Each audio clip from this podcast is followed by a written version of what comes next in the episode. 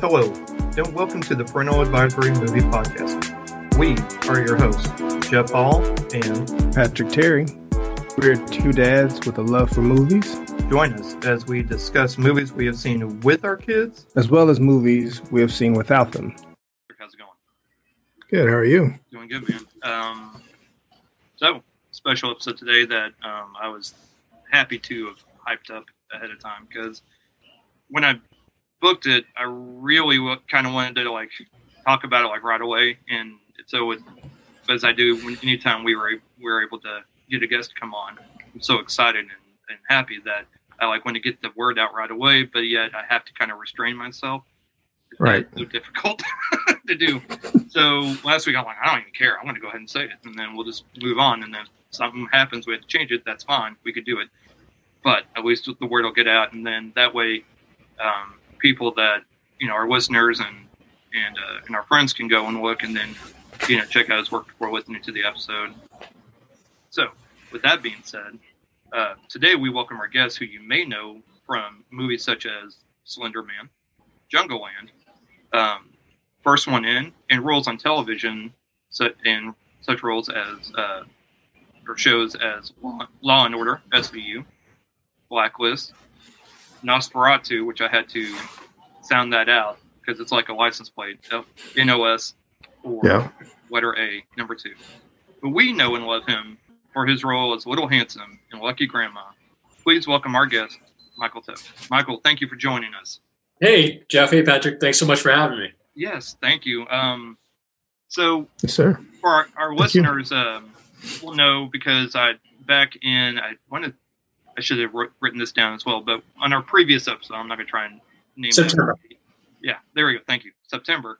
Um, we had uh, the director of Lucky Grandma, Sasie Sealy, who um, I was lucky enough to talk to and interview, and that and I really wanted to set that up because I had watched Lucky Grandma like previous, like weeks previous, and I'm like, you know what? I really like I'd seen it multiple times. Like first I rented it because I heard I'd read read in uh you know, I'd read great reviews about it. I'm like, okay, this looks interesting. Let me check it out. I rented it when it became available because during the pandemic, that's what you do. You rent movies on on demand. And oh my god, I love this movie. And then I ended up actually going back and immediately uh, when it became available to buy, just went ahead and bought it on iTunes. And I've seen it, I think, three or four times now. And one of the things that stuck out was not only not only the role of uh, of the grandmother uh, played by Tsai Chin, but also your role really stood out to me because I found it to be it's odd, at least to me. It, it, you know, it came across to me as as very sympathetic character because he was doing his best, but it was just so clumsy between him and his his buddy that could not seem to get this. but he was trying so hard to prove himself, and um, I just felt your role really stuck out. I'm like, I really. It's like so when we posted and everything, and then you start following us. I go, I go, dude, Patrick, check this out. I said, you know what? At some point, we need so we can get him on because I'd love to talk to him about this and you know some of his other work. So, with that, thank you again. Yeah, thanks for having me. yeah. Um, so like we do, so uh, one of the first things we do whenever we have, whenever we record is we always ask each other what's new because um, working at the same place together, but not actually working on the same shift, we don't really see each other. We text about movies and about different things, but we don't really talk. So we always, you know, ask each other what's new to try and get caught up. But we always, anytime we have a guest, we always like to ask them what's new. So, Michael, what is new with you? Yeah, so uh, you know, I'm in, in between um, uh, a few projects right now, so it's a little bit up in the air of where I'll be, Right. um, whether it's LA, New York, or Boston. Um, but a, a lot of exciting stuff, and so most of my, uh, you know, most of my TV and movie uh, watching stuff, um, you know, I, I do a lot of like, so whatever the, you know, if I'm auditioning for a TV show, you know, I'll then binge it. So like I'll binge, you know, X amount of episodes. If I get a call back, I'll binge the next season. And if I get the role, I watch every, you know, I watch, I watch every, every episode. So it's kind of, so I, so basic, and you know, in the life of an actor, I have, Right. I have, I don't know, uh, you know, a bunch of different, so many different auditions that I have like two episodes watched of these shows, you know, to get a gauge of this, of the stuff. But um, yeah, my life is all, uh, is I have three kids, three daughters, and we're, we're, you know, doing the, you know doing the pandemic thing and and but for me for auditions it's it's fine because i i just do it it's more self tape so uh it's actually pretty it's re- relatively easy Yeah. so it's a lot easier for me to be able to tape for something that's in whether it's in la or new york or vancouver or wherever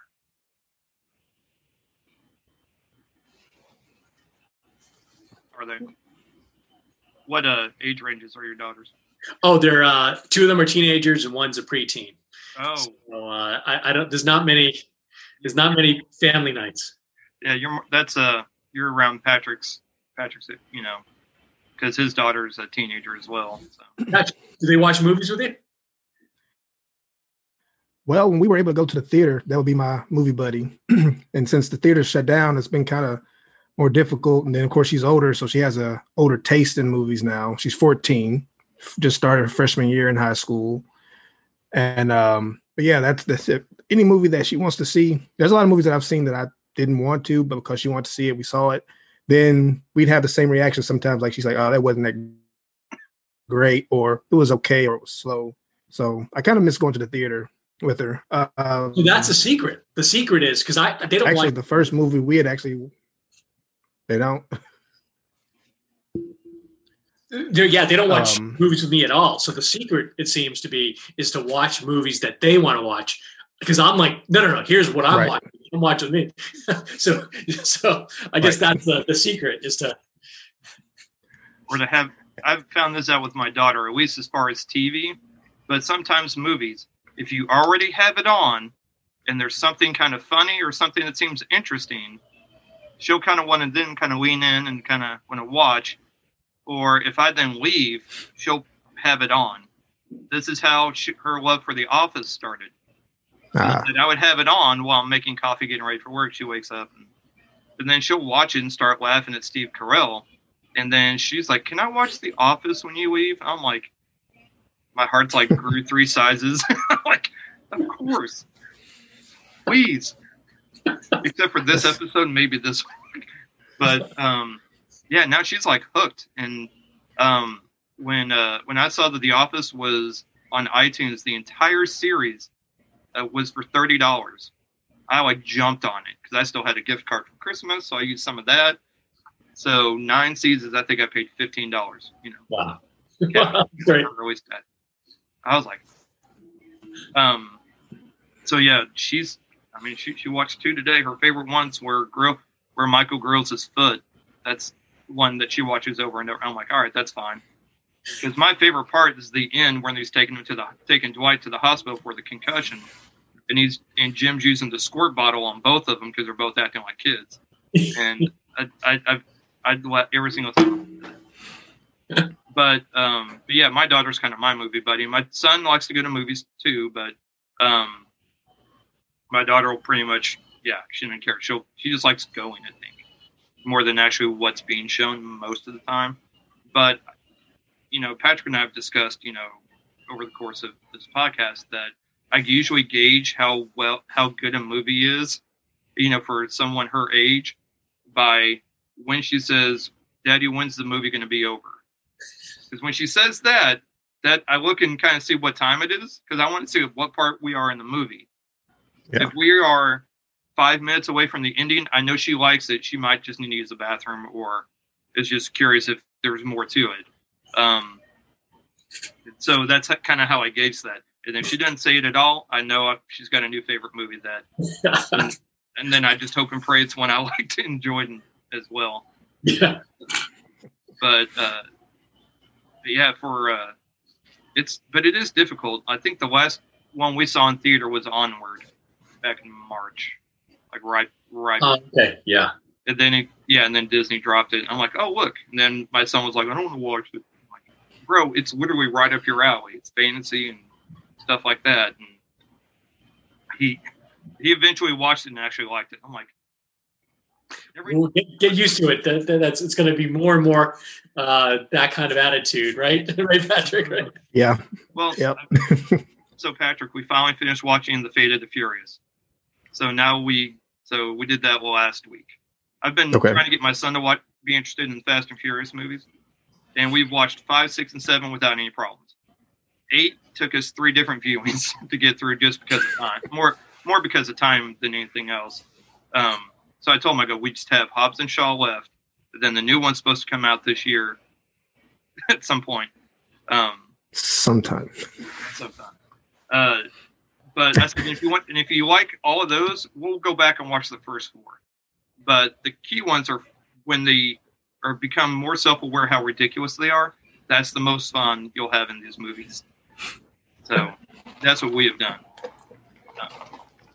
So let's see, Patrick, you doing okay? I know you're still waiting on your internet. Yeah, I mean, still struggling with that. Um, actually got a call last week where they said all your issues are resolved. Like, oh, try to connect. Nah, Trying to pretend like they know you. I guess so. I guess so. Um, and then you know, my daughter, her mom, they just they moved out to Smithville, so they're in DeKalb County now. Gotcha. So I was trying to log on to check her grades, and then that's when I that's when I discovered that whole different county. Oh no.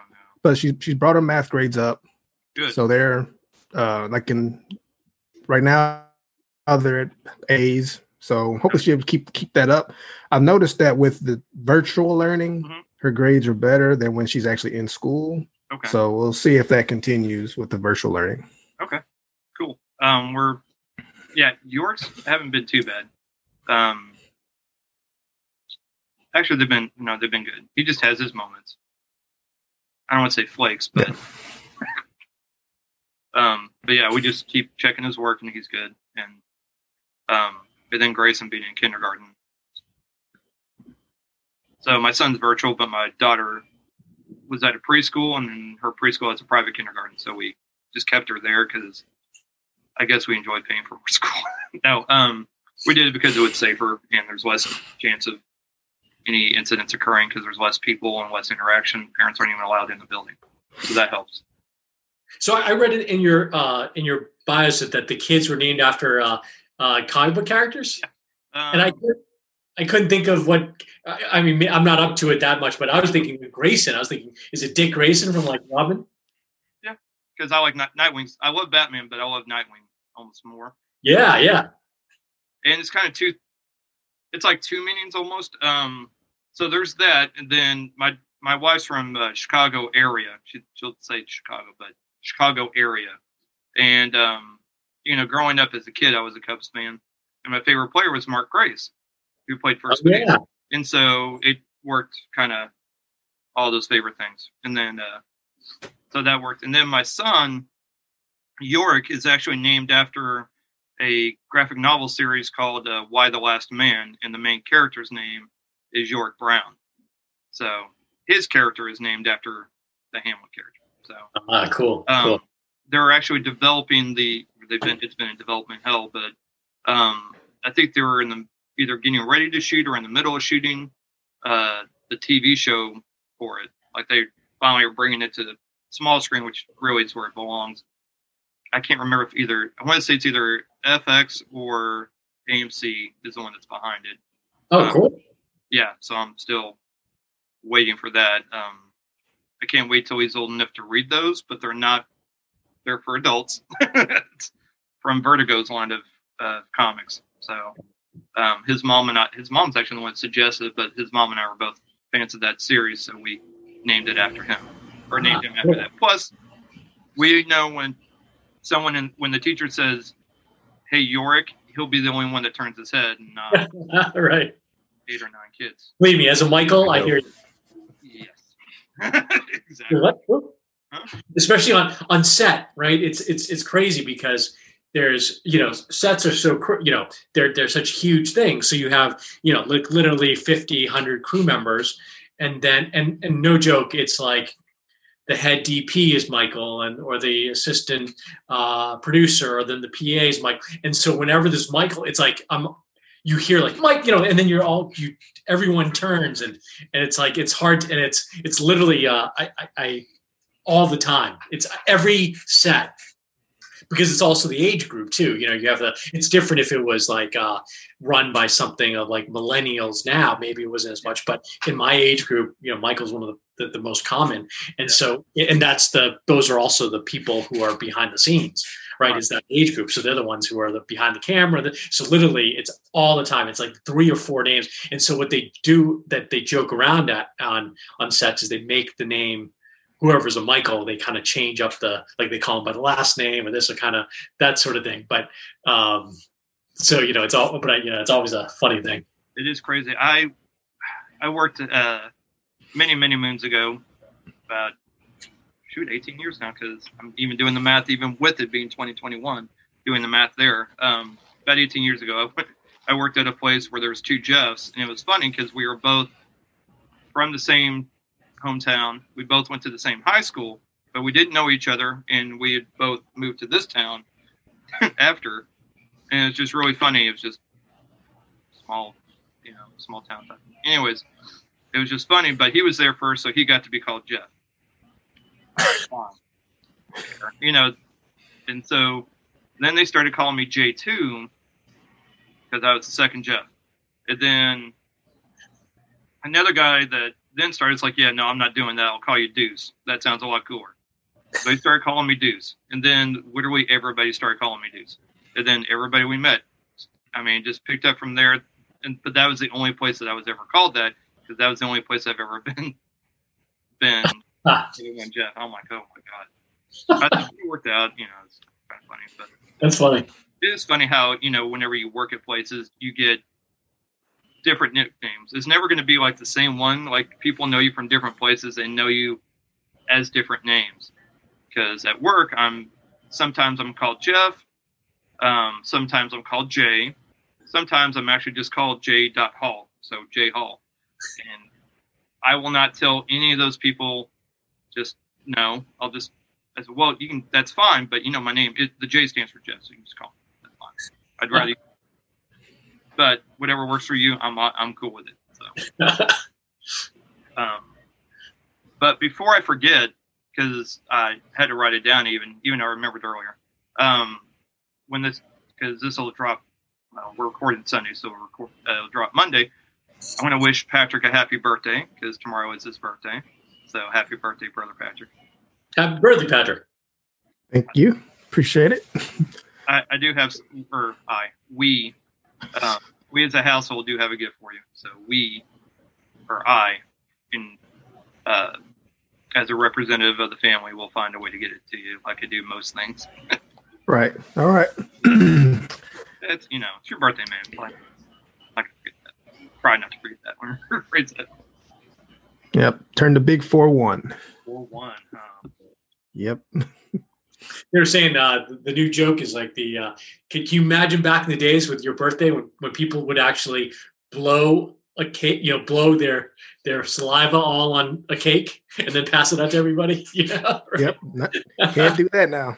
yeah, you know, I think that's going to be one of those things that's going to change, right? Like, like that's you know, when this when we get out of this this stuff, like what's going to kind of keep, what will go, and I think yep. the birthday cake blowing, if you kind of think about it, it, is kind of kind of gross, right? You know, kind of blow, you know, all, all this whole, Real gross, right?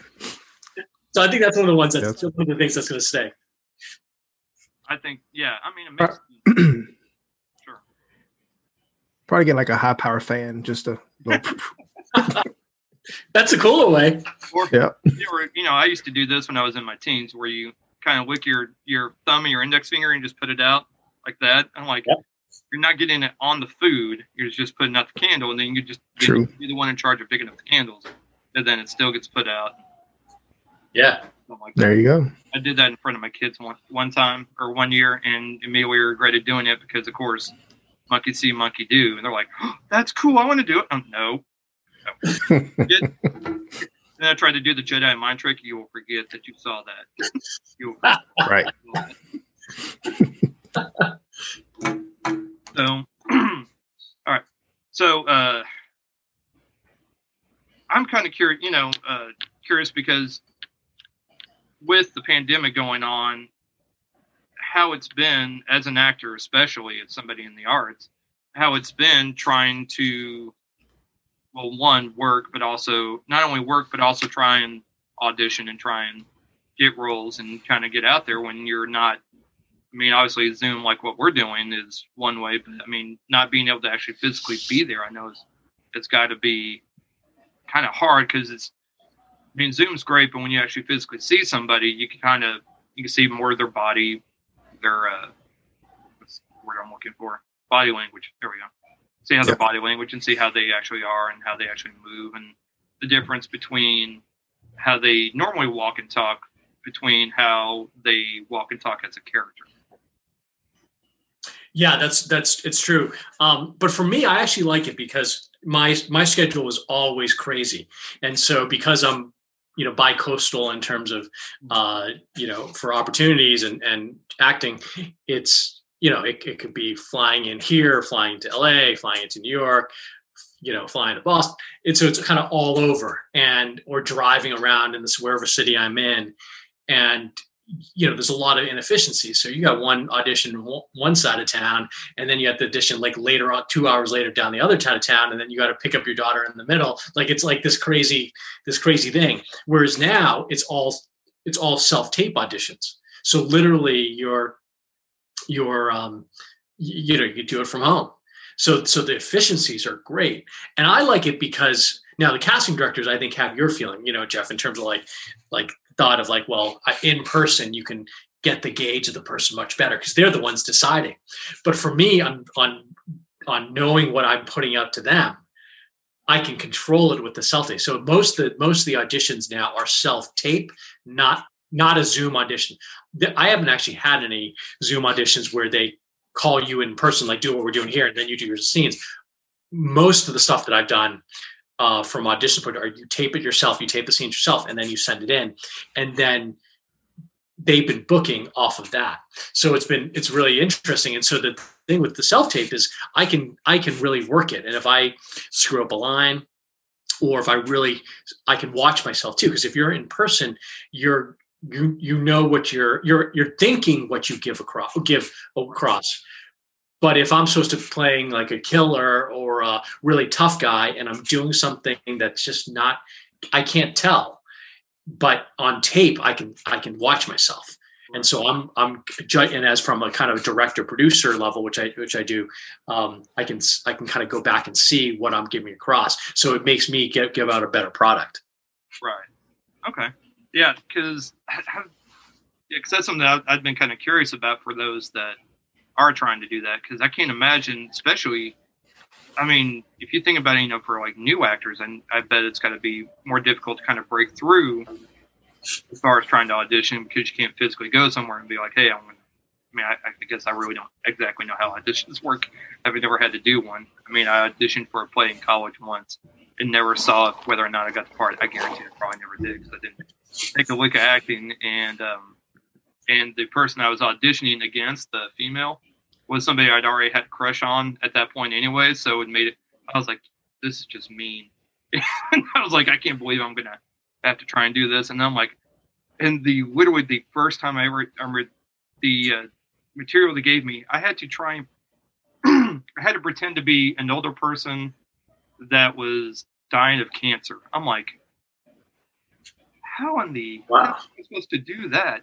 Like wow. certain things you could kind of relate because you know, there's certain things you kind of pull, pull, you know, emotions and different things from, you know, different traumas or different feelings you've had in your, in your life. But I don't know. At that point, I had never known anybody that had cancer, much less tried to picture what it would feel like, other than like, a, I think I was like pretending to have like a really bad headache. Like I didn't, I had no idea how to do this. You should have, st- you should have started with the Wizard of Oz. I know, right? I should. Well, funny you should mention that.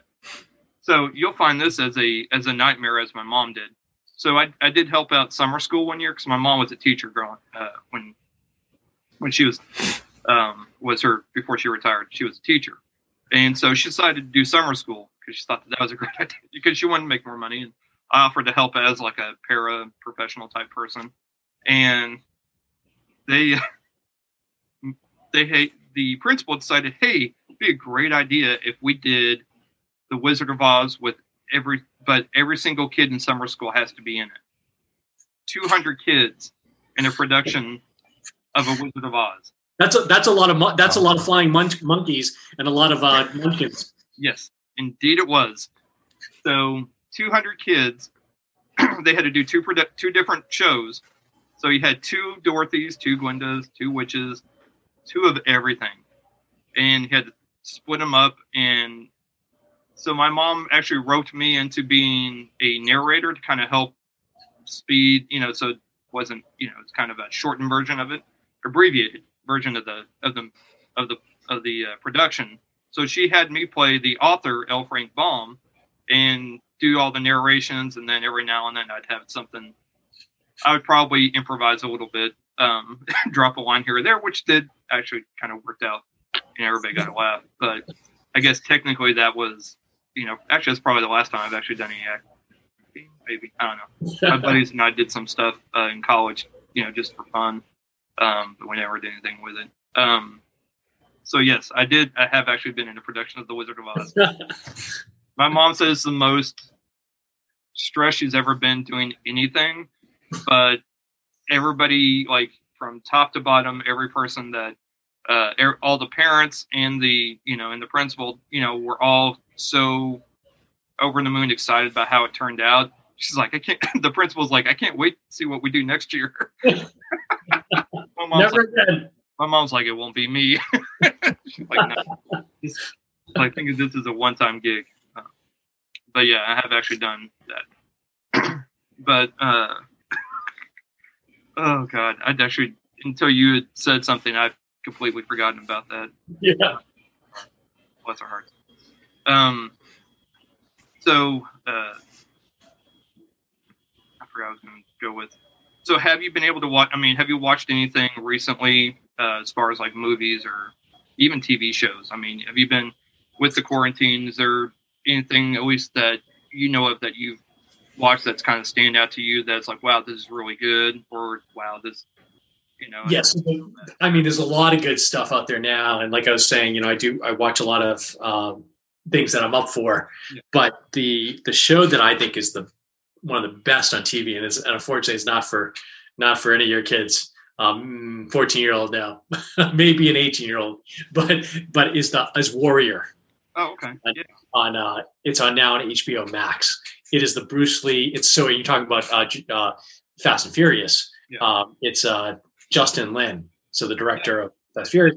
Um, he's he's the executive producer of this. It's with uh it's it's also produced by Shannon Lee, which is Bruce Lee's um, daughter Okay. and uh, a bunch of my friends are on the cast. Um, and I got a chance to to talk with them uh, before their season two premiere. But it is so good. It, it's about uh, it's about San Francisco in like the nine, 1890s, 19, 1900s, around that time. And so it talks about the Irish uh, immigrants, the Asian immigrants, and the uh, and and the the um, just the general uh, you know um, politicians and things like that. It's and the action is amazing, amazing, and it's it's it's a great show. So it, you know, definitely not for kids, Okay. but um, but 18 and over, highly recommend. Okay, awesome, cool. Um, yeah, I actually waited until I guess season three came out, but I bin I binged uh, Cobra Kai, uh, all three seasons within like as many days. Really, I mean it helps because um, they're thirty, you know, roughly between thirty to forty minutes long most episodes, and there's only 10, ep- 10 to I think like ten episodes a season. So it didn't take very long. You figure that's like five hours per season. I mean, it doesn't take very long to get through. And I was surprised about how much I actually liked it. As someone that grew up with The Karate Kid and Karate Kid 2, I don't, much like a lot of sequels, I really don't count past like the second one. um, Karate Kid 3 was, I guess, I don't even know if I ever, ever saw it all the way through. That was shot in my that was shot in my high school. Oh, was it? Yeah, this Karate Kid three, and uh, and and I'm, I'm friends with Tamlyn and, and Yuji, who are the who are the who are the uh, characters in Karate Kid two, Okay. And he came back for Cobra Kai Yeah. uh, season three. I haven't seen it yet, but Okay. the, you know, they're uh, they're the the love interest right. and Daniel's love interest and his enemy out in for season two. I guess they're back in season three. Yes.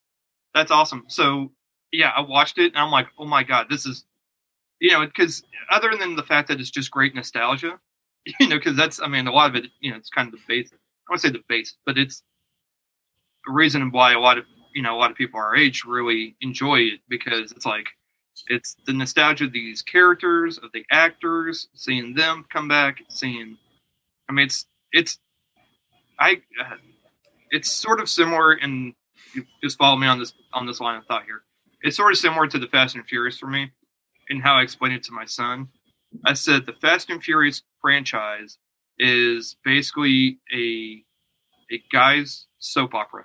I mean, it's it's a soap opera for dudes because it's got it's got love interest, it's got people that die, it's got people that come back from the dead, it's got people with amnesia that forget and then they then they come back and they start remembering things. I said, nobody, it's kind I said, nobody really dies, just like a soap opera.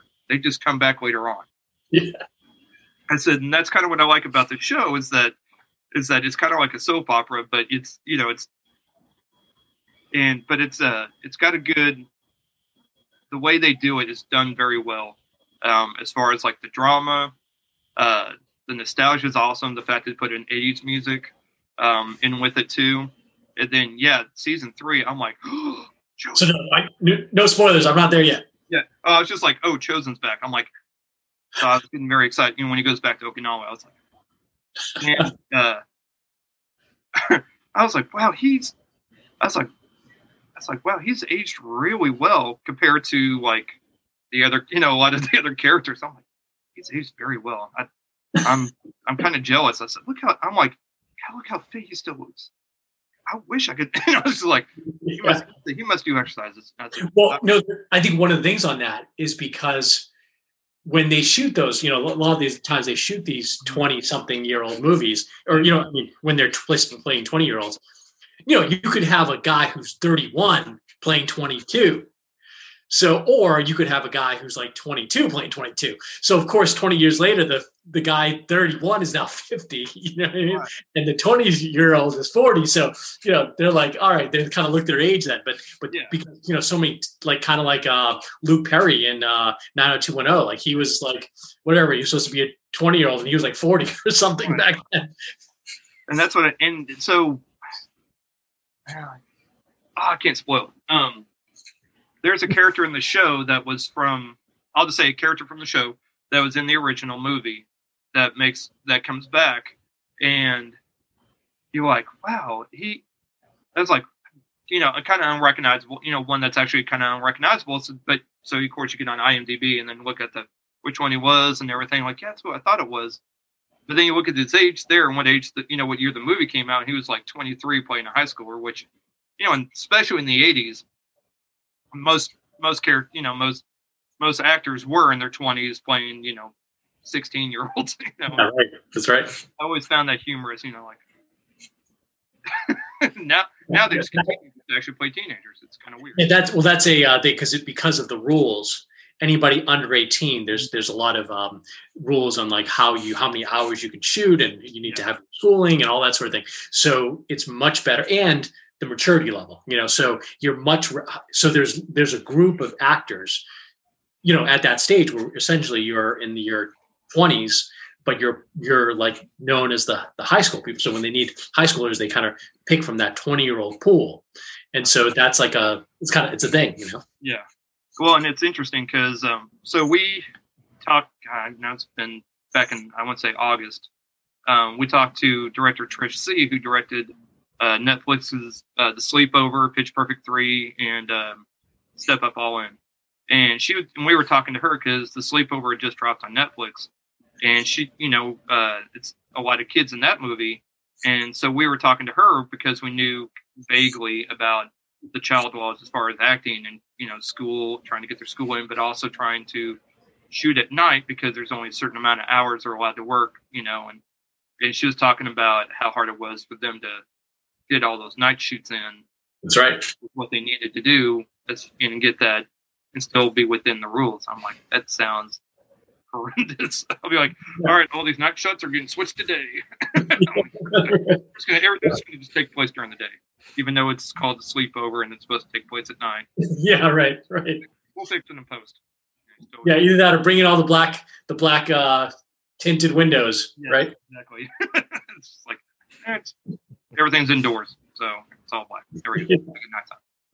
Um, but yeah, it's uh, but yeah. So I watched all three seasons of uh, Cobra Kai, and I'm just yeah, I'm I'm a fan. I'm I'm in.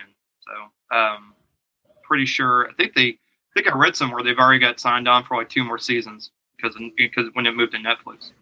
So um, I'm all in. Yeah, I gotta, I gotta catch up on season three. Uh, I'll, I'll, I might do that tonight. There you go. You know, get back to me. I'm curious what you think. Um, Patrick, what have you what have you been watching lately? I finished Bridgerton on Netflix. Uh, that's takes place more like the Regency era of London. I heard a lot of people that I'm friends with on Facebook was posting about it, and so since I don't have internet, I had to take my tablet to work and download the episodes while I was there. Then I Yeah. watched it when I got home. Bring it back. Yeah, that's Yeah, yeah. So, um, I thought it was, I liked that. I liked the show. It, I, it grew on me after the second episode. Like the first episode, I was just kind of like, I don't know, but um, I don't know. Just the way they the, the talk, the style. I probably can't get too used to the style, but just their, their the way they speak. Yeah. I always, I always kind of mimic that. Even when I was younger, it just brought me back to those days when I would just try to act all proper and whatnot. But uh, I thought it was a pretty solid episode pretty solid season. It's only like uh, eight episodes, I believe. Okay. So hour each, and pretty pretty easy to binge. Okay. It's really interesting that that main, the main guy, is now number one on IMDb. really. You know, the number one ranking, because uh, you know he's the he's the heart, the new heartthrob. Um, Yeah, so- yeah. Like like one of my epi friends posts. Uh, she posts. She has like a special. Uh, one of the characters, I think it's his friend Will. She posts about him every night, just like this is Will hour, and posts random pictures from the show, and then so it, it's definitely caught on. I'm surprised my wife hadn't started doing that. She watched it too, but she's my wife's thing to get through the pandemic right now, or to really just get through most things. My wife's a nurse, so it's but she's a uh, she's a urology for pediatric urology.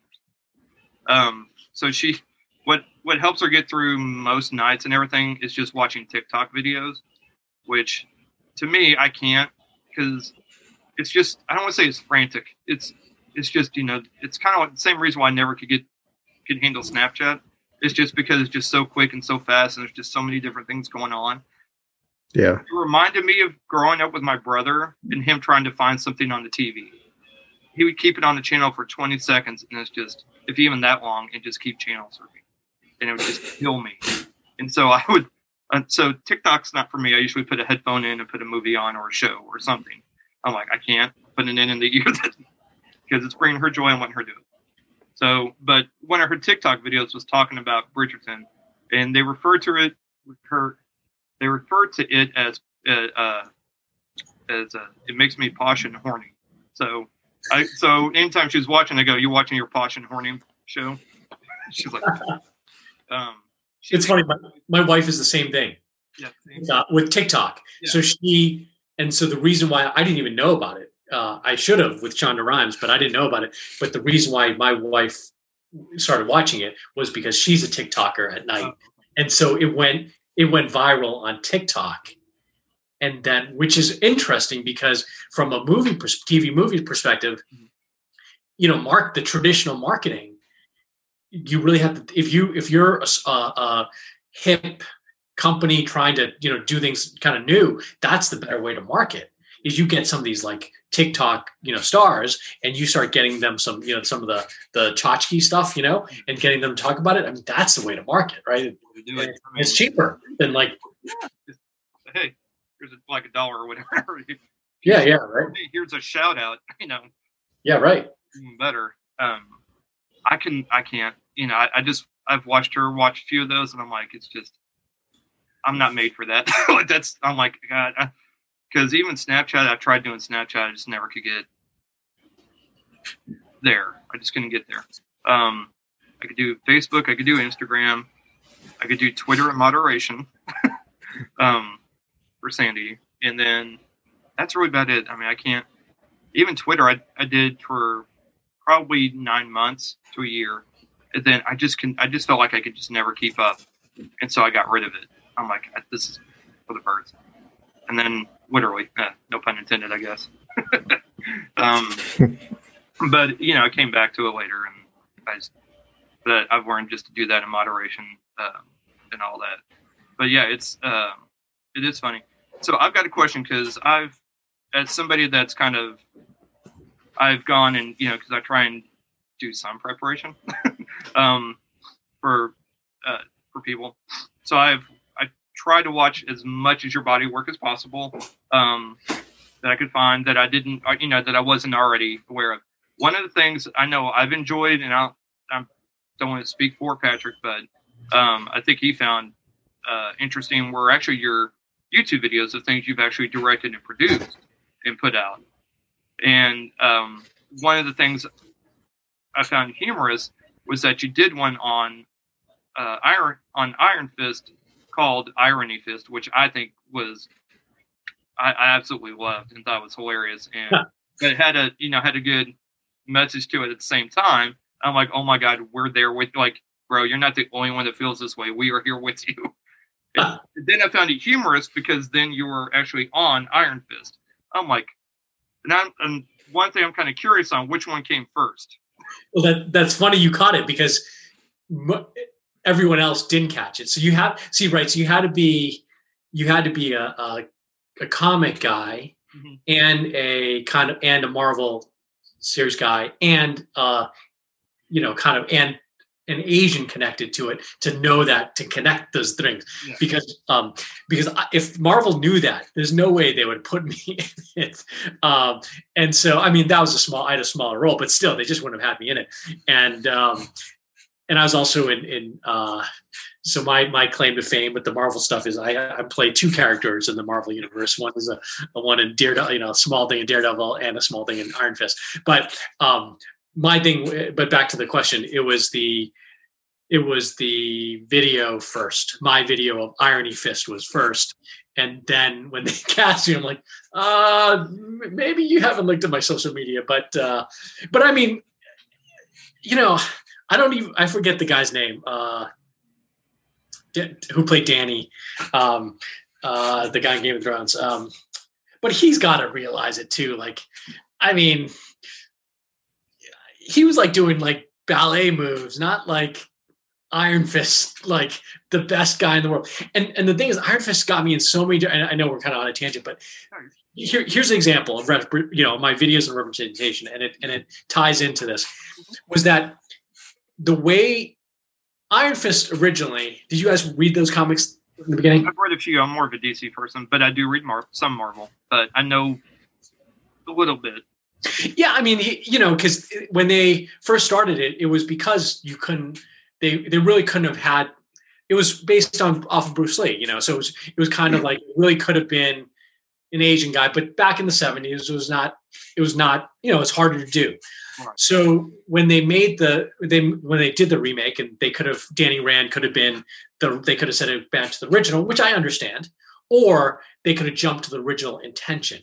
Um, and so they decided to go with the the way it went, which is fine.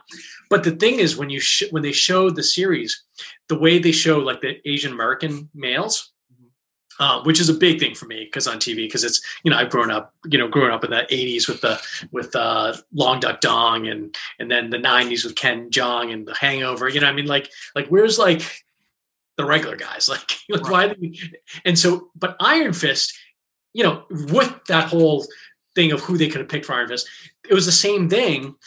Uh, the way they portrayed like the guy, the hammer, the guys with the the the hammer uh, gang. So here, there's a scene on like episode three, and Danny, the Iron Fist is caught.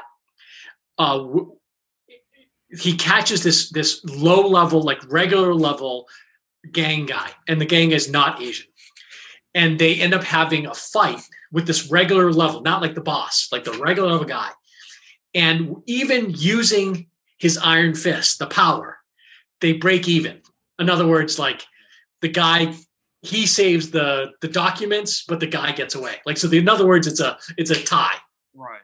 Non-Asian guy. The next, seriously, the next episode, it's with the the the hammer. Uh, I forget the name of the hatchet men, Yeah. and there's like ten of them. These are like fighters, right? For but they're Asian. They're fighters, and he they and so they steal. They take kidnap the woman, and and Iron Fist goes through this hallway with these guys with hatchets, like ten of them, Mhm. and beats them all up without using his Iron Fist. And right before he gets the final guy who's got the woman hostage, that the, the Asian guy, she he punches her, like like kind of a low blow punches her, you know. It's kind of like, and so it's like it's you kind of it's like it was so clear to see that episode, and then the one before when it was the bad guy who was the low level bad guy, not Asian, and it was like a a fight, you know, an even fight. So it's like those are kind of things where a lot of people you, you know you wouldn't notice that, but as an Asian male in this in Hollywood, I notice all of that stuff, and it's like, geez, it's like like it's kind of embarrassing when you see it. like if you go back and watch those two episodes, you're like, wait, what? Yeah, I probably actually will because I'm kind of curious because I because up until that series, all the other series have been great writing, acting, stunts have been awesome. Um, I think that one stairwell scene in Daredevil where he's going down that stairwell having to fight all those guys, and the camera just follows him down the stairs the way, like it, it's seamlessly edited. So it it it seems like it's got some sort of dolly or you know tied on something where it goes down the stairs, but it's it cuts to somebody following him on uh, with steady like Steadicam operated like behind him too. But they've made it seamless to where it seems like it's like almost like one shot. I don't really know how they did it, but it's I keep trying. I do kind of pick apart that sometimes, trying just to kind of because I'm like this is really cool. Now I can go Cool, now. I know, now I want to know how they did it and follow them around um because i find that very interesting so i i uh so uh, like scenes like that the scene in uh what was it punisher when he's escaping the prison and it's all Yep. it seems like it's just one take in the choreography well it's you know stunt choreography in that fight i mean all of that was before like the show and then you get to the show and you're like this, you know. And what it reminds me of, and I didn't think of it till just now. So my daughter's in dance, so we watch movies that have they're like dance movies where they're like dance competitions, and um, her favorite one's Feel the Beat on Netflix, which is about as I mean, it's a great fun movie. She absolutely loves it, watches is over, over and over, but it's like not how competitions work. And some of the dancing is like not really dancing. And um, one of the things we kind of noticed because we started watching The Masked Dancer is not really a whole lot of dance, like actual dancing, dancing. It's a lot of kind of wandering around and kind of just, you know, looks more like exercises or whatever. But it makes sense because they have a mask on and they can't really see.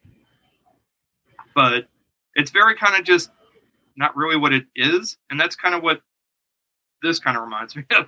Is that when they sh- do Iron Fist, it's not really fighting; it's just because I don't like talking bad about a production, but it, it seems like it's almost like lazy choreography. And that's probably not true because I have zero experience in it. But when you compare it, you know, if you're using it as like a comparison between the other two shows or even, you know, Luke Cage or Jessica Jones, it, the way it's shot and choreographed, it seems lesser. If you if you like fighting, you got to see that, that. Check out Warrior. So amazing, Yeah. amazing.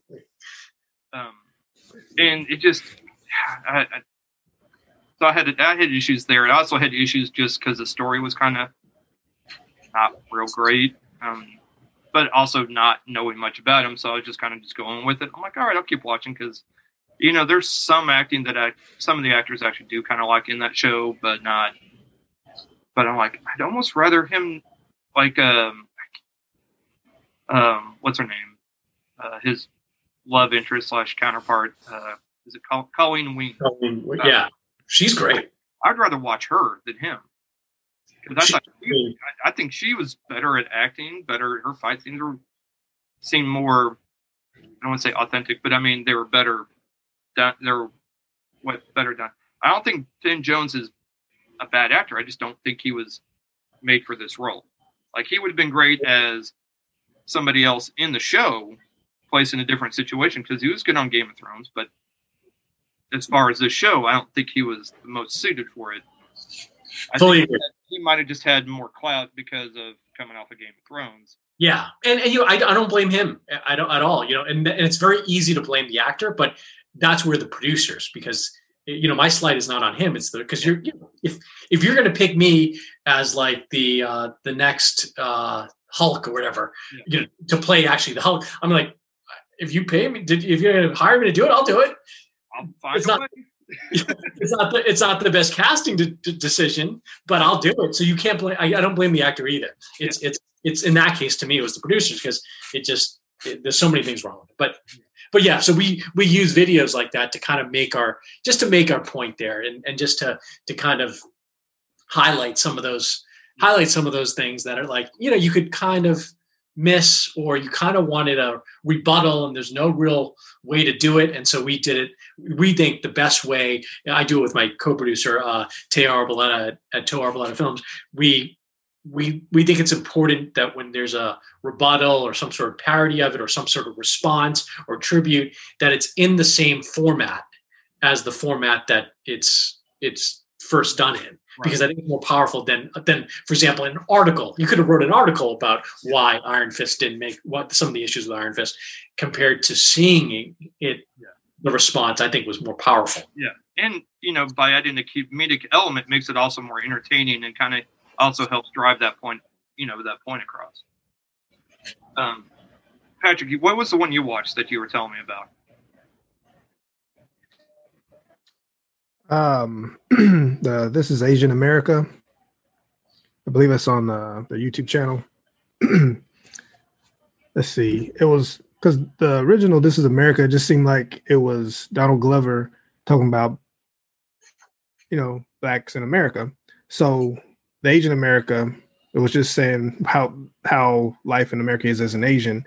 And then it kind of led me to other people's videos, but they were more doing it from their country. Like I saw, um, this is Jamaica, this is Germany, or this is Italia. And um, I mean, those are cool videos, but um, yours was more toward just showing how life in America is for Asians, just like Dan Donald Glover was talking about how life is in America for blacks. Yeah, And yeah, yeah, that was yeah. We definitely it was a uh, number one. It was a tribute to Childish Gambino and, and Donald Glover, no doubt. Um, and we loved it. And it was and and uh, what we wanted to show was to use his platform to uh, to show not necessarily like the, the the stereotypes of the things about Asians that people don't talk about. You know, they talk about the they talk about good at math. They talk about the uh, you know the the the the different the you know kind of model minority stuff. You know, they kind of talk about those things, but they don't talk about this. There's so many other things that are happening in the community that if you're not Asian, you don't know about, and it's and it's very it's very present. It's very prevalent. It, it's it's it's it's in the communities. It's just never it's never talked about outside, and so we wanted to use that as an area to say, hey, it's not just all this, this, this, that, you know, the, the kind of the good stare or, you know, the s- good stuff. There's a lot of stuff there that's going on too, that, that, uh, people should be aware of, or at least not feel, you know, to realize that there is some issues like gambling. Uh, you know, there's this, you know, there's a lot of, you know, a lot of uh, Asian females get, you know, are in issues of domestic violence, uh, gambling issues, and the the when you have when you come across as a stereotype that everyone gets like, you know, great, are, are all really smart and get great grades. What if you're like the average kid? Not also you like you're like there's like this double thing. Not also you bad as a as a you know regular kid, but now you're an Asian and you're I mean, I mean, there's like things like that that it that are kind of unrealistic, Yeah. and so we want it. And there's a, and it's one of the highest Asian uh, Asian Americans are one of the highest suicide rates, And so it's one of those things where we wanted to make sure that uh, we wanted to kind of show that side of things. You know, it, it, for for me at least, um, uh, back, you know, a few years back, I worked um, on a college campus as a police officer. Um, and one of the things, a lot of the calls we'd have to go to kind of towards, you know, Thanksgiving, usually, because um, we would get um, a lot of um, people from overseas that would, you know, were here for school, and they would stay because you know it costs a lot to fly back and then come back, you know, a week later, and so they would stay. But we would get a lot.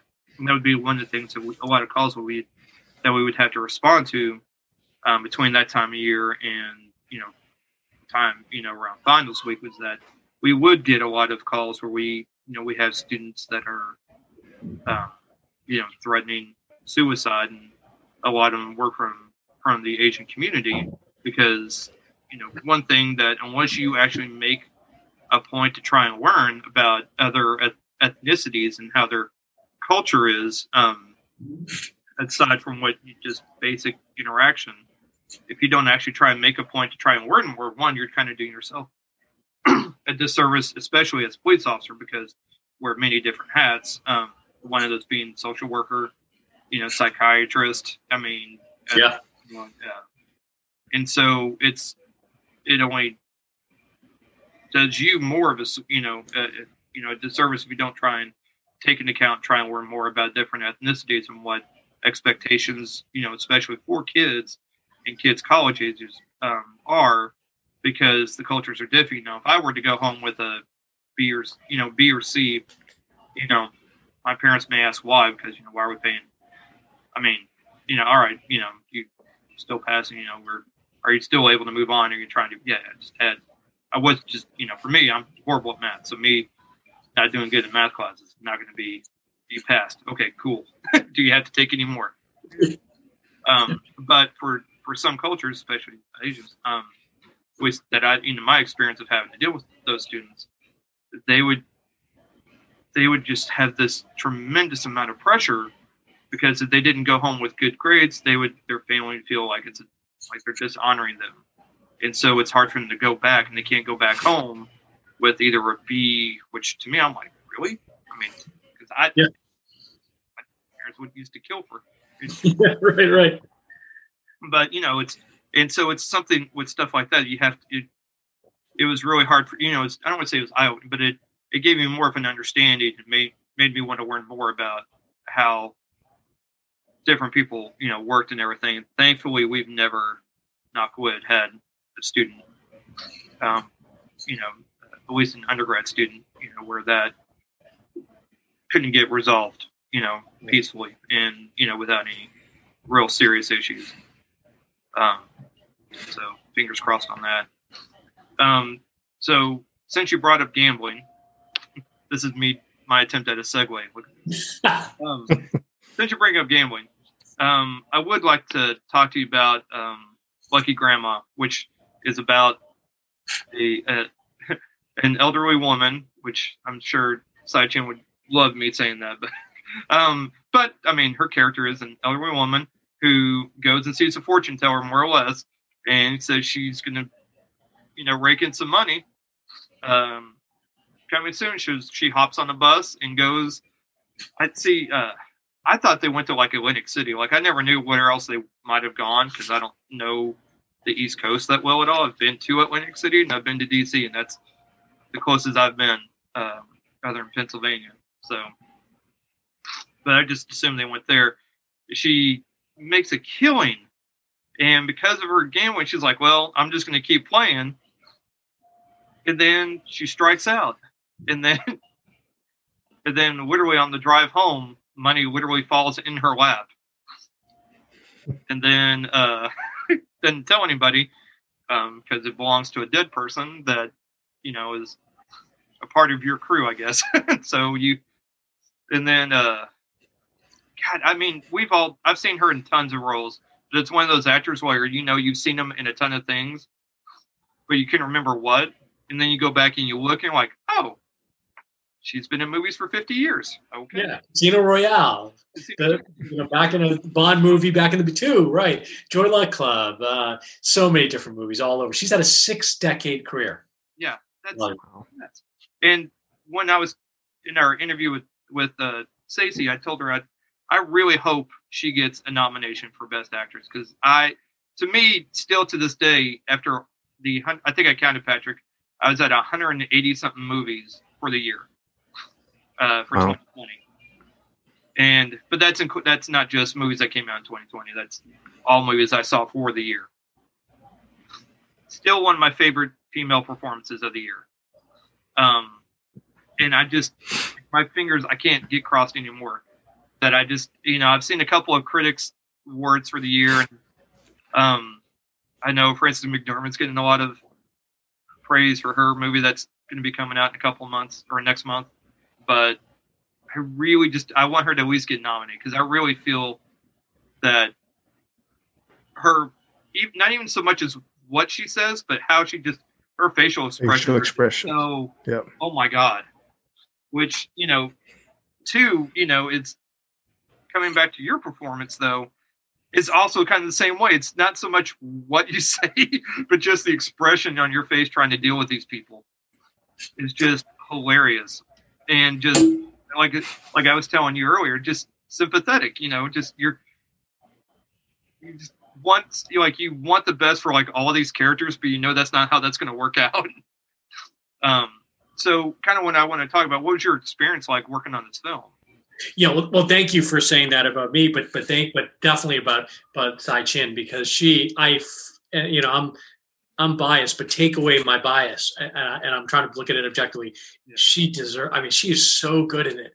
She's just so good at it, and what she's able to convey. I'm, I'm and unfortunately, the awards uh, talking because we're right in the award season, and, and um, you know, uh, as you guys know, I'm in an, another movie that's that's a lot of movie uh, Sound of Metal that's getting a lot of award stuff. Um, but th- th- it's it's it's really a money game, unfortunately.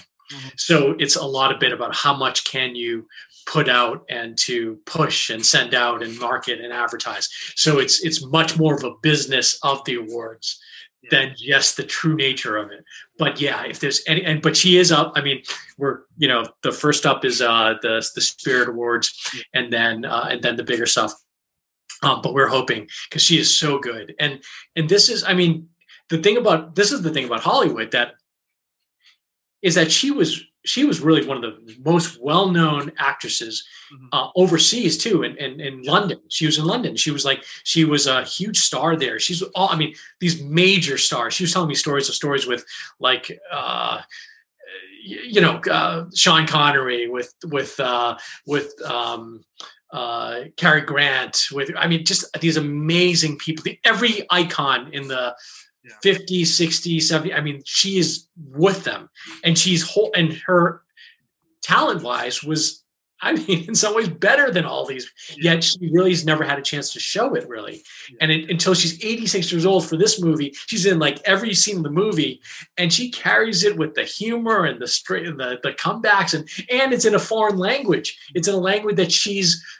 Uh, it's not her first language. She's not. It's not like she's fluent. She's she's not like um someone who was in you know she was in in London and the U.S. So she her her Chinese was kind of a second thing, and she was so good. Um, yeah, so getting the ability to work with her and and you know before Crazy Rich Asians for from an Asian American, you know we've had these kind of characters. The the last big one before Crazy Rich Asians 2018 was Joy Luck Club in 1993. So 25 years, there's really nothing. Uh, you know, different characters here and there, but nothing really. And so Luck Club, and she was one of the stars, the ones that you remember. Actually, her and her daughter is Waverly, is Tamlyn Tomita, my friend, who's in Cobra Kai, uh, Karate Kid 2, and now Cobra Kai season three. Um, but but but to be in a scene with her, to be able to work with her for a movie, I mean, she she is such a character. Her stories are unbelievable. She it's like an I, I was like to me it was like an acting class every day. Every day they're paying me to be in a movie with her and I can watch her and everything her takes, her try, her way she's present, the way she's able to to um, to do di- do different styles, her subtlety. It was a, I mean, it was like a dream come true. That's why, like Stacey, I'm like Stacey, thank you. Like, you know, she's like, you know, Mom, Mike, thanks for doing. I'm like, no, no, no, thank you for putting giving me the the opportunity to be with a, great like her, and uh and I mean, not even just that from like a from a from that factor, but there's also the side of like um, she's a character. I mean, she can drink more than I can drink. Like you go and drink. I mean, she she's like you know next. You know, like whoa, and she's small. There's a picture of us uh, next to each other, and and she is um, you know, she's not a big lady. She's a, she's a small lady, and she, yet she can drink and put them down with the best of them. So she's yeah, what a what a what an opportunity. What a what a experience. Yeah. So so when you uh, uh you knew you were getting, you know, that you were had this role. Had this role.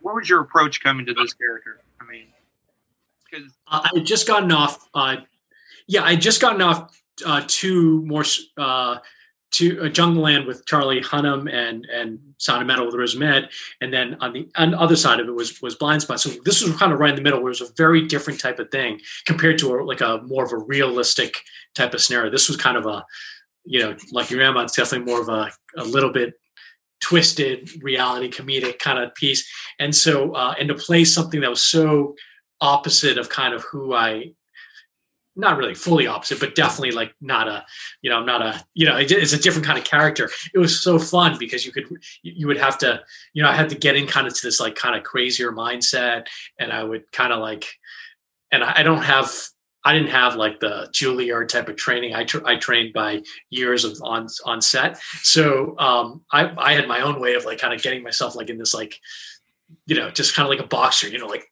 like punching myself you know getting myself in the in the mode and uh getting myself in that that mentality and and i would need like and this was just for me it's just i would need like half an hour before i got on set to kind of get in this like you know kind of this this character but it was so much fun. It was so much fun to to play something that was, you know, a, a little unpredictable, a little edgy, like you said, a little sympathetic, a little bit clownish, but a little bit, but trying to take himself serious. So it was it was it was great to try to to do a character like that, which I've not been able to do before.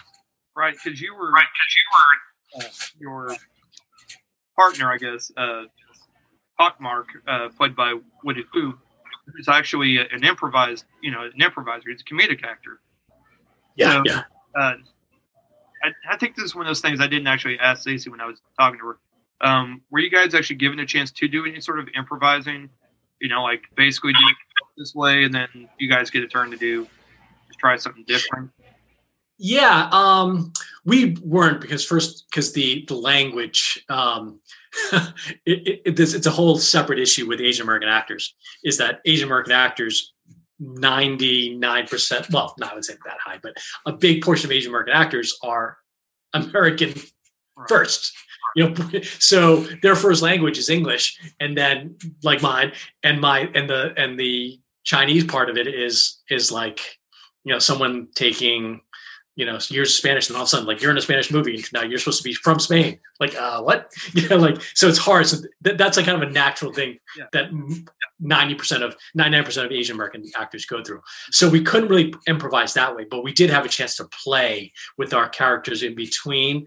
Um, because we couldn't improvise because the we would I wouldn't understand what he was saying. He wouldn't understand what I was saying.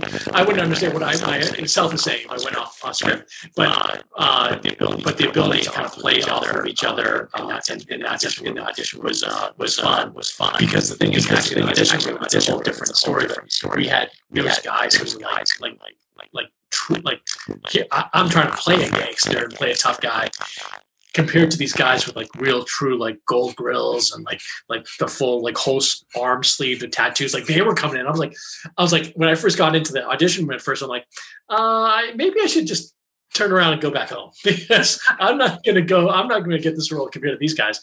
And but yeah because it's hard to get the tone of it just from the script. But uh so it, it was a funny thing because woody felt the same way. It's like he because he's he's a thin guy, you know, not very physically intimidating. We're supposed to be like these these gangsters, and so and when we were in a room of like kind of true tough guys, you know, like literally that guy came out of like you know prison like you know last week. Like we were a little it was a little intimidating during the the process.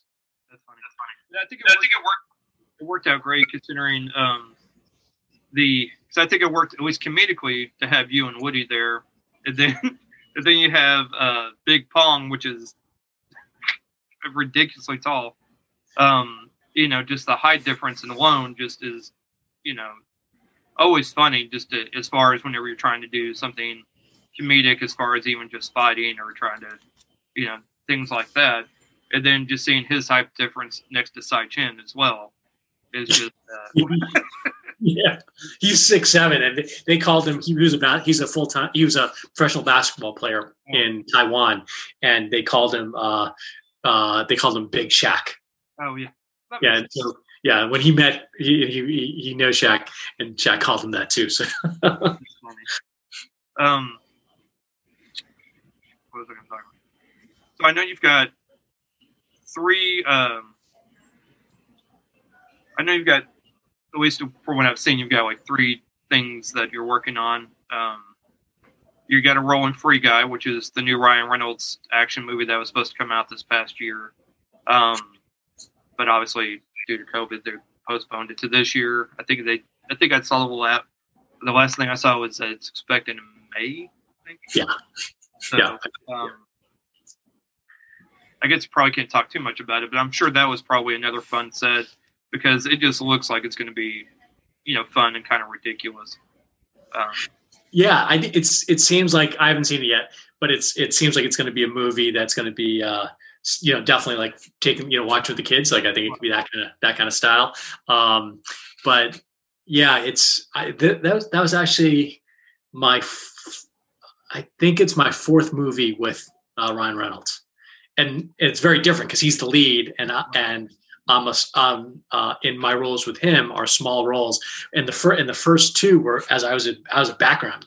Uh, it was the one was um, the proposal was one. Okay. Yeah. The I'm, I'm blanking on another one. I was in the movie with him with uh, RI in RIPD with uh, Jeff Bridges and, and, and Ryan Reynolds, and another one of his movies too. I can't I can't place it, but but yeah, so it's great to be with him. And then I just watched uh, Killing Eve, and so with oh, yeah. Jodie Comer, um, you know, I'm not sure how many how much we kept from the scene, but but uh, you know, everything with Jodie Comer. So uh, and she's she's really cool. Uh, have you guys seen Killing Eve? I've seen the first season, but I haven't. Yeah, watched. Yes.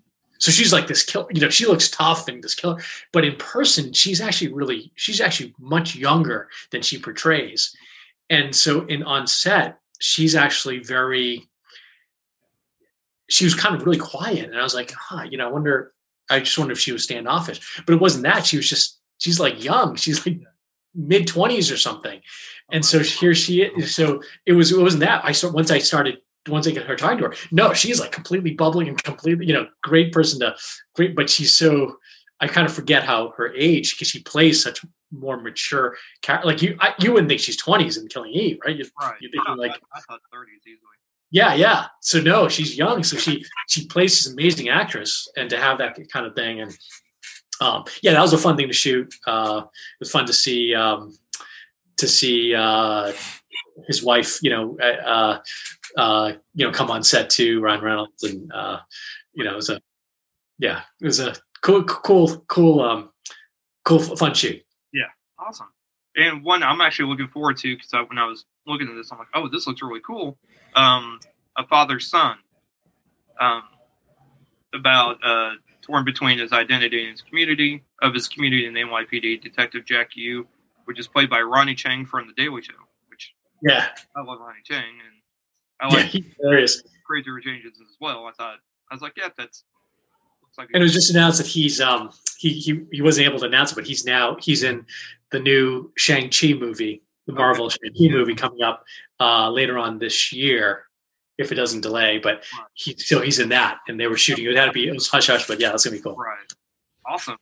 Um, but yeah, he basically uh, he delivers news of a son's murder to the victim's parents at the height of a gang turf war in Manhattan's Chinatown, and a lot of great actors in this movie that you know if I were to read off names, people won't may not know offhand, but as soon as they see pictures, they'll be like, "I see that, I seen that person, this and this and this and this," you know, because it's a lot of. Yeah. Um, but yeah, Ronny Chieng, uh, is it Zima? Is that how you pronounce his name? Yeah, Tzi Ma. Oh, Zima. Okay. He's in Mulan and Yeah. new cartoon series. Yeah, it looks great, and I guess it's based on a book series. that- Yeah, by, it's it's by Henry Chang and uh, and it's directed by Patrick Chen, and that's going to be uh, so that's exciting. It's it's they're in post right now. I just got a, a, a message from Patrick, and it's it's they're getting uh they're doing some color grading now, and it's going to be released soon, and and that's going to be uh, that's a short, but but uh, they're they're looking to you know to do bigger things with it. So it's exciting. No, it looks great. I mean, just reading the synopsis and looking and seeing who all's in it, it looks amazing. I'm like, you know, yeah, I'm gonna, I'm like gonna write that down and uh, and, and uh, definitely keep track of when it comes out, and then whenever it does, I'll definitely try and find, you know, how to find it, and then uh, be sure everybody, you know, is able to get a hold of it, or at least, you know, find a know where they can get where they can Yeah. watch it. And then uh, you're going to, I guess, currently in development, as I guess a lot of things are. Uh, Blue Suede.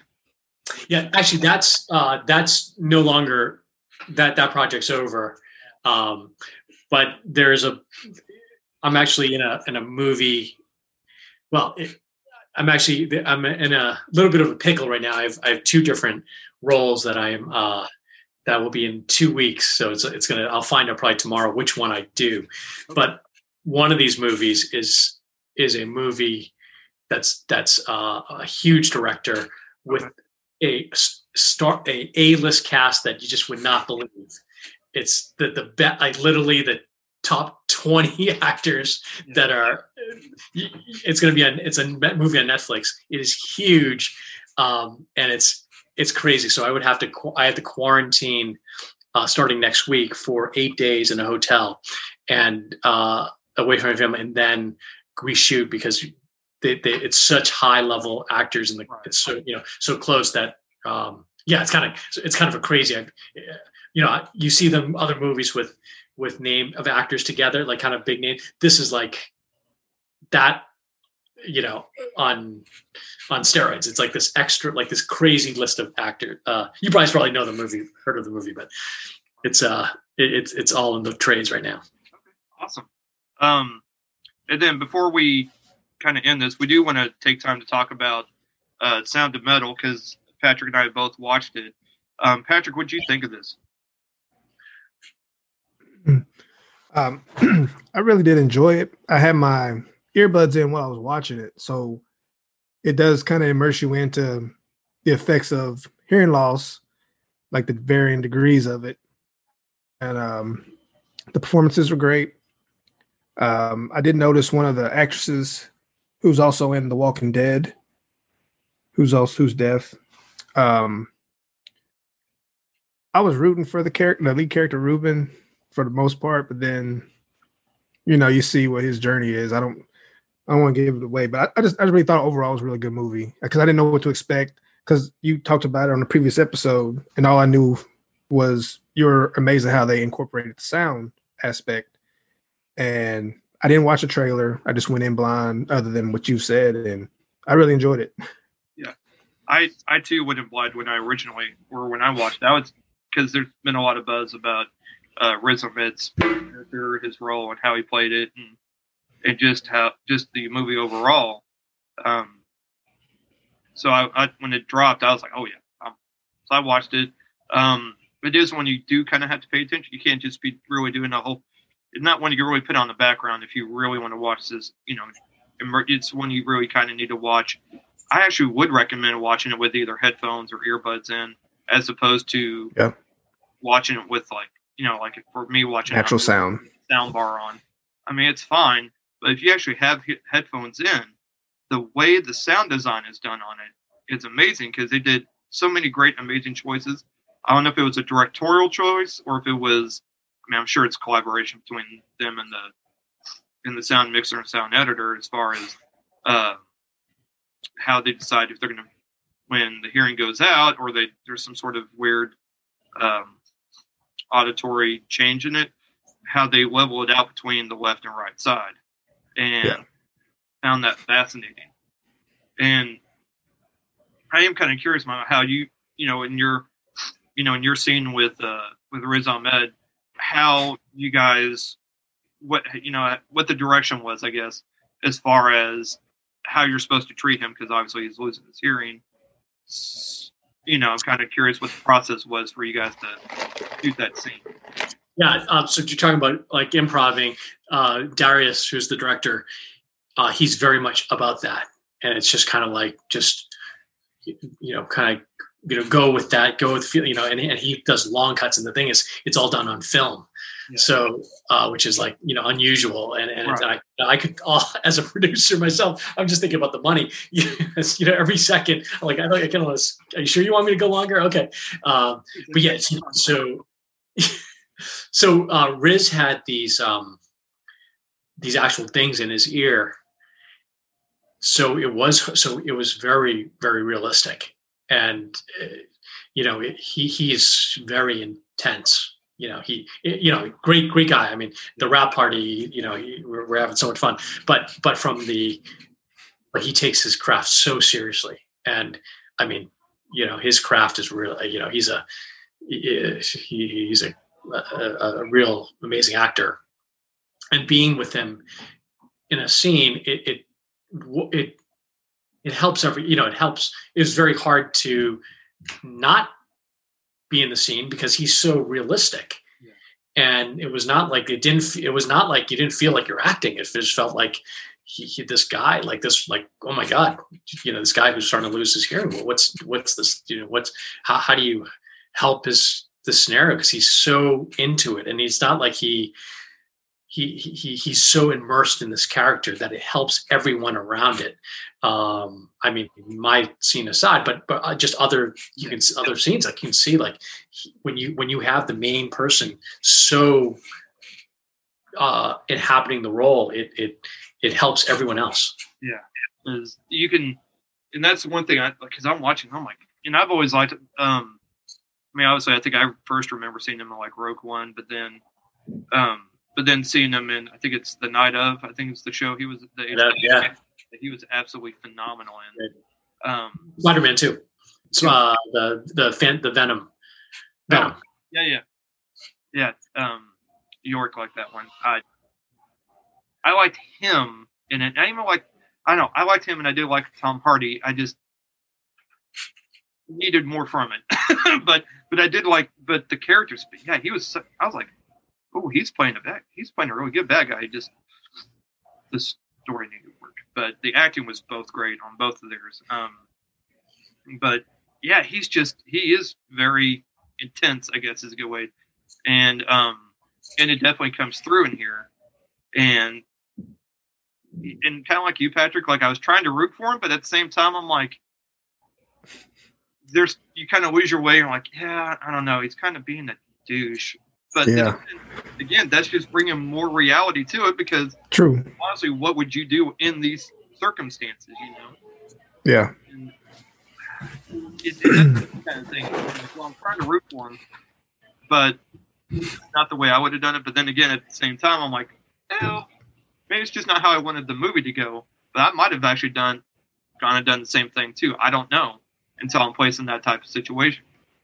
Um, but yeah, it was very, it was very well done, and it's definitely deserving the praise it's getting. Um, I know he was a New York Film Critics, I think, was the one I saw that came out um, a day or two ago. I think he they gave Best Actor to him, and I can't remember if Sound of Metal got Best Drama or got runner up. I think he got runner up next to Nomadland, but I know Riz Ahmed. I think they picked him for their best actor for the role for the series or for the season. Um, I think it's and as I'm watching this, and you know, I, kind of funny thing is, I just I think I just reached out to you to do the show or to do the podcast um, right around when this came out, and I just hadn't watched it yet. And then I watched, and I was already planning on watching that, watching, and I saw it. I'm like, oh yeah, I forgot he was and I was actually like, oh yeah, I forgot Michael's in this. And then I was like, oh great, this will give me something else to talk to him about. but you know, and and you know, as we, you know, as you were talking earlier about representation, not only just for Asian Americans and just uh, you know people going just enjoying in general. But now, you know, if you think about it, I got as more of a, you know, I was watching this, I go, wow, there really also needs to be more representation with people with suffering from hearing loss and the deaf, and that you can be an actor and have those and have those, but yet still be able to act and and give an outstanding performance. So, and that's something I kind of, as we kind of progress and move on, I'd like to see more of myself. So, um, yeah, I, I agree, and and that's and that's uh, and there's some you know great performances from from you know uh, deaf actors in the movie and uh, it's done it's you, are seeing rep, more representation in theater uh, and not as much in film and tv but it's starting to it's you're starting to see that happening. And it's great because you can see the it, it there are these stories that we just that are out there that we just we, you know that i never really thought about. Like i didn't think about like what it would be like if you were you know someone who's hearing uh, who never had hearing or someone who lost it and kind of like the new technology and this I, I, didn't know any of this stuff. So it was it was quite quite educational. Yeah. And that's and agreed on that one too. And i've never lost my hearing but i've i mean i've had more my fair share of like ear infections i was played with them as a kid and then i used to play i would say i used to play drums in in like high school but i wasn't i played them i didn't say i played them well my brother was one that played a, a lot better, and I never could get down to drum kit. I just didn't have the coordination. I could play everything but the bass drum, or I could play just the bass drum with my foot, but I couldn't get it all to work at, uh, together. Um, but yeah, and so going from that, and then just like a lot of it kind of reminded me of like whenever you pass out and you come to, and you had you get I just call it the fuzzies, but you know it's you know because you're dehydrated and everything, so your brain's trying to get rehydrated somehow. I guess I don't know how that works. Um, but you know, you come in to and it kind of you can't really hear. It's muffled, and it just it kind of you know they kind of try and they do a good job of trying to kind of almost mimic that, but to a point, you know, when he first starts losing it, and then it becomes worse when he's just and how they at the very beginning of the movie like to put the guitar or I mean they put he puts the record on. He starts the coffee. He starts making breakfast and you hear every single sound that every single thing makes. And then cut to later in the movie where he's doing the exact same thing, and there's nothing because he doesn't hear anything. Because the story is told through his point of view, which I think is great. So any scene that has him, he's not, he can't hear anything. He can't. And it just adds more to it. And yeah, I just more people need to see this movie. I think yeah, so they're uh, it's getting a lot of buzz, and um, it'll be exciting for the award season. This is the um, this will be the first time uh, in award season uh, that he's kind of you know he's that I'll, that I'll be in that you know in a movie that I'm in that uh, is is kind of leading in that or right in the mix there. So it'll be interesting to see how that goes, especially also in this kind of COVID timeframe. So when like Lucky Grandma had its we were supposed to have our theatrical release um, in August, and we had to do a, a virtual one in May, uh, which was really kind of crazy, good and bad in different ways. Um, as an actor, good and bad as well. But uh, this is going to be interesting, and and to kind of how will the Oscars and how will the Gotham Awards and the you know all the SAG Awards, how all that stuff happen yeah. with uh, you know with our times now? Yeah, it'll be it'll be it'll be fun the next few months. Agreed. So I'll be. We always kind of monitor those because we I mean, we know how awards. I mean, we're not naive. I guess is a good way to put it. As you know, but we still enjoy watching them and still enjoy trying to pick and try and see how see if we could kind of get in the minds, kind of see if our picks. Yeah, yeah. And then every year we do a, uh, at least for the Oscars, every year we do a contest. So with our listeners. Oh, cool. And then you know, I usually try and find something we can give as like some sort of prize and everything. Um, uh, two years ago, I lost, or I was two away from winning but a coworker won. And then uh, last year I I won by I think one. So oh, wow. yeah, uh, it's very exciting, and um, we're definitely. I know Patrick and I are both rooting. We both had Lucky Grandma uh, for our in our best worst or in our best category for our best worst episode. I also had uh, I don't think Patrick has watched it yet, um, but I also had Sound of Metal in our in my uh, best category but I don't think Patrick had watched it yet, so he wasn't able to mm-hmm. that in two very different movies. Yeah. two very different styles. Yes, Yes. exactly. But you're also. But look at that. You're you're the only person that's made it in two of my two of my best movies in the same year. So there you go. Uh, Thank award, sorry, but congratulations. um, but uh, I guess we probably need to wrap it up. Um, Patrick, you got anything?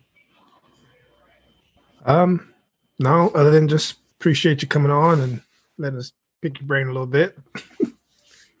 Yeah, thank you. Thank you for having me. Thank you. Thank you, Patrick. Thank you, uh, Deuce, J Hall, J2. Oh Lord, Please don't- Uh, there was even there was even a out and I'll I'll be I'm a, I'm old enough now I don't mind admitting it.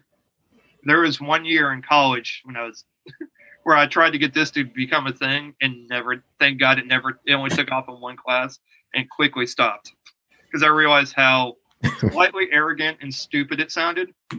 But now it's just funny because you know 20 some years later I tried to get the word I tried to get my nickname for Hollywood started but it's but it's played off my last name though. It's H A L L E W O O D. I made it through one history class like that, and then yeah, thank God that stopped. That was a bad idea. Well, that my my uh, that's what my hockey friends uh, call me.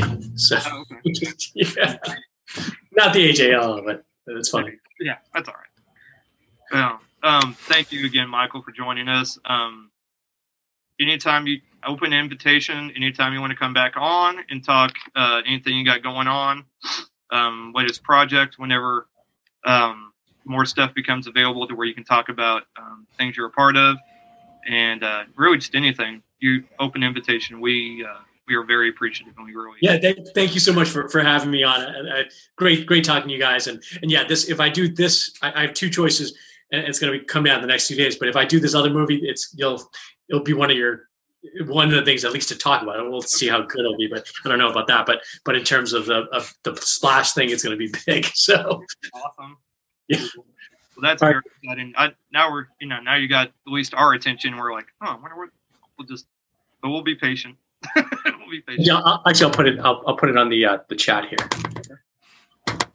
Um, but yeah, uh, this has definitely been, um, this has definitely uh, been awesome for me for sure. And I, you know, uh, I'm not gonna, you know, I won't. Again, I won't uh, speak to Pat. You know, I won't say much for uh, speak for Patrick. But at least for me, thank you again for joining us. Um, we uh, are definitely very appreciative. Cool. Thank you for your time. All right, guys, take care.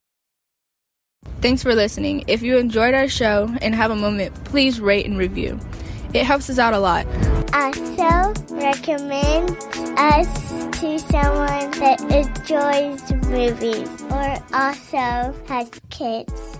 You can find us on Twitter at PA Movie Podcast and on Instagram at parental underscore advisory underscore movie underscore pod. Be sure to join our Facebook group, Parental Advisory Movie Podcast, and join in on the fun.